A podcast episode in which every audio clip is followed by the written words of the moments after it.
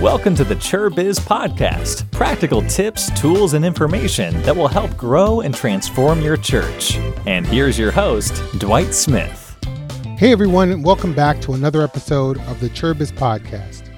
I'm your host, Dwight Smith, and this is a show that's all about helping churches build the right systems and the operational tools that are necessary for growing and managing a healthy church. Today, we're going to be talking about dealing with and hopefully avoiding financial struggles within your ministry. And regardless of your congregational size, church finances are always one of the most discussed topics within administrative office. So today, I want to look at four ways that'll help your ministry manage money more effectively. Look, there's no magic bullet when it comes to nonprofits and money. And I know that getting contributions in order to maintain and fund ministry sometimes seems like a never ending and uphill battle. But today, I want to help you make sure that you're covering the basics and doing all of the necessary things up front in order to minimize your financial woes. And that's what we're going to be getting into today on this episode of the ChurBiz Podcast.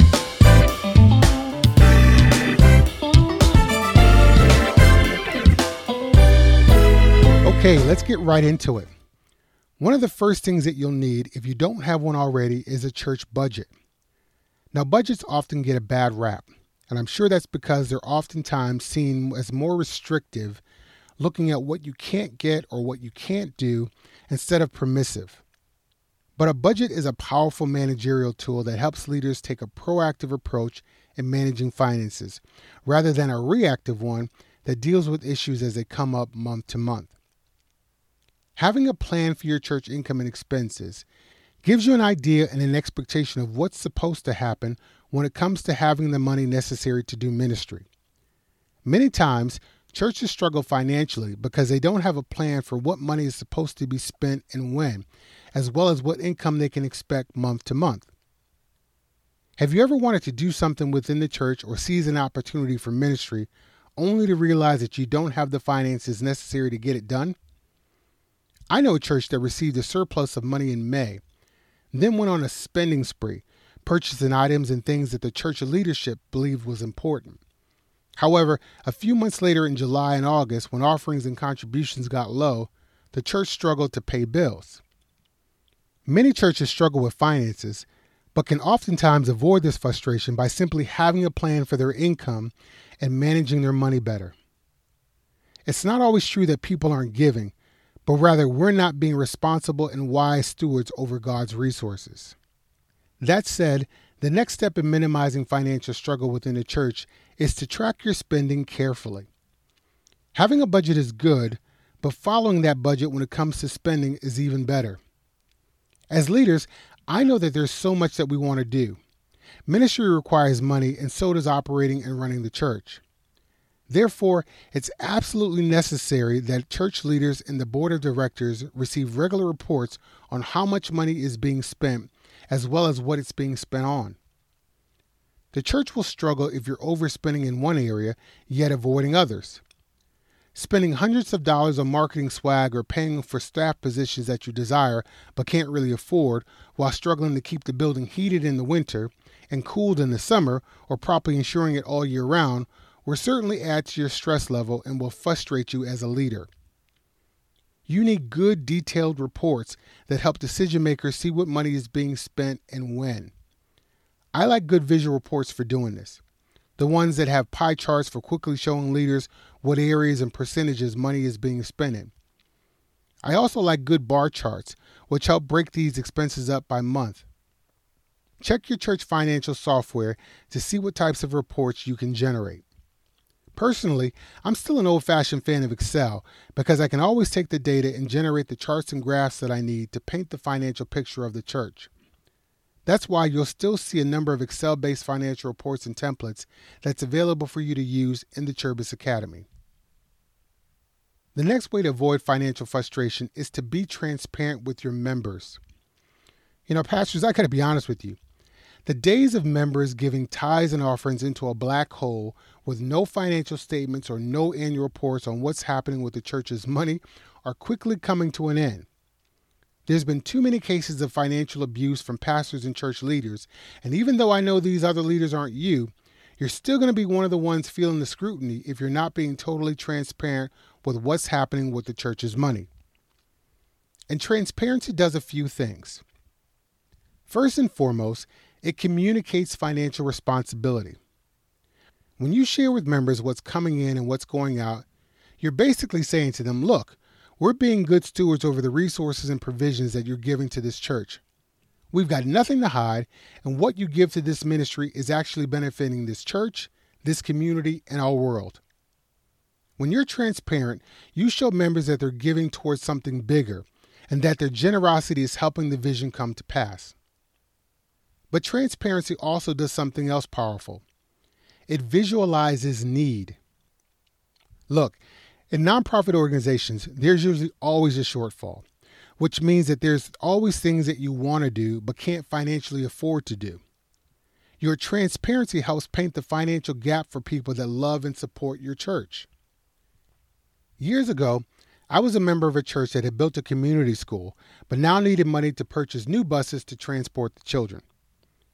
I remember the First Lady getting up one Sunday and candidly giving everyone a financial breakdown of where the school's income was going and how much of a deficit it needed to make up in order to purchase the buses.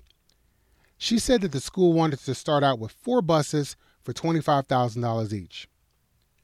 Her inspirational videos and clear numbers were enough to compel 100 members to partner with her with a $1,000 gift each. Now, notice what I said a gift, not a pledge.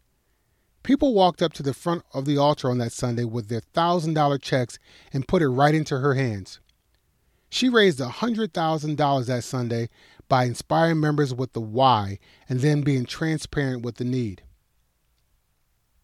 The final way to avoid financial struggles within your church is to grow your membership. Now, I'm sure you're probably saying, yeah, Dwight, that's pretty obvious. But for a church, it's one of the quickest and easiest ways to increase revenue.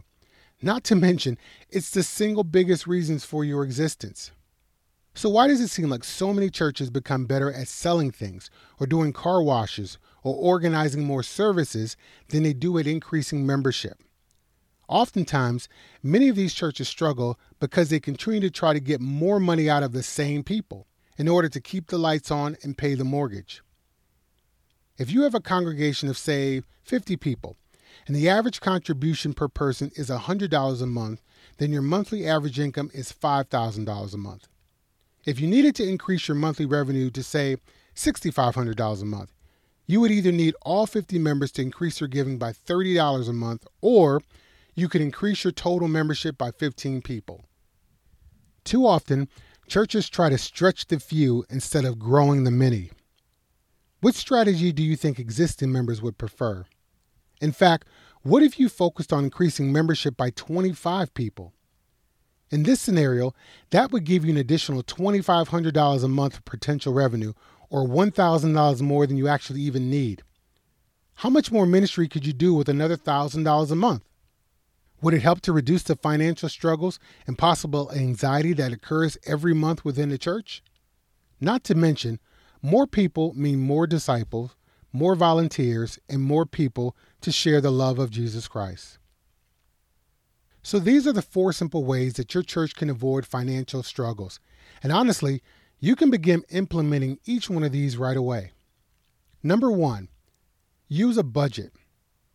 Make sure that you take the time to have a plan for your church income and the contributions that you'll receive each month for the church.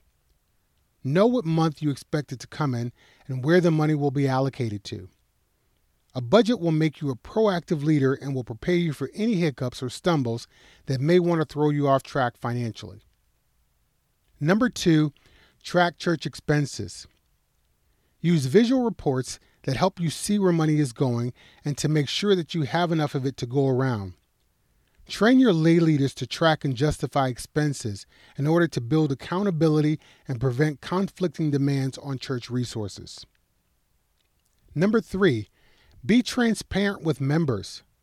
Let members know what's going on financially within their church.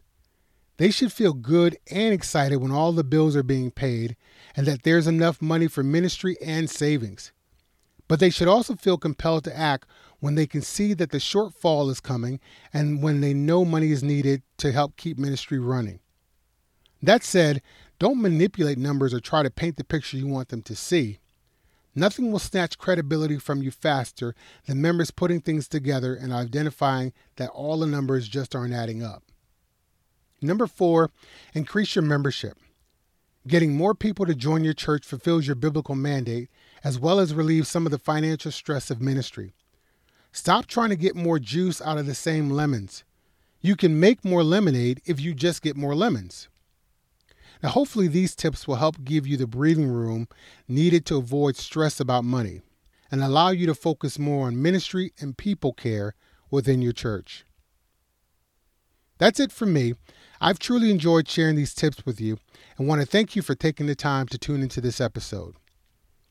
If this is your first time checking out the podcast, be sure to hit that subscribe button to make sure that you do not miss out on a single episode of the ChurBiz podcast. And if you're already a subscriber and enjoy the content you're getting from us, please let us know by giving us five stars as well as a positive review on the ratings and review section in iTunes. I promise that we read each and every one of them and that we use your comments to help shape our content so that we're giving church pastors and leaders both the information and tips they want and they need most. Folks, that's it for me. Love you guys. I'll be back next time and can't wait to hang out with you again on another episode of the ChurBiz Podcast. We hope you've enjoyed listening to the ChurBiz Podcast practical tips, tools, and systems that will help transform and grow your church. For more information about ChurBiz, please visit our website at www.churbiz.com. And for more awesomeness, join our free Facebook group, The Iron Shop. This free online community lets you connect with other church leaders, ask questions, share ideas, and get feedback from nonprofit professionals. Join the community today at www.churbizironshop.com.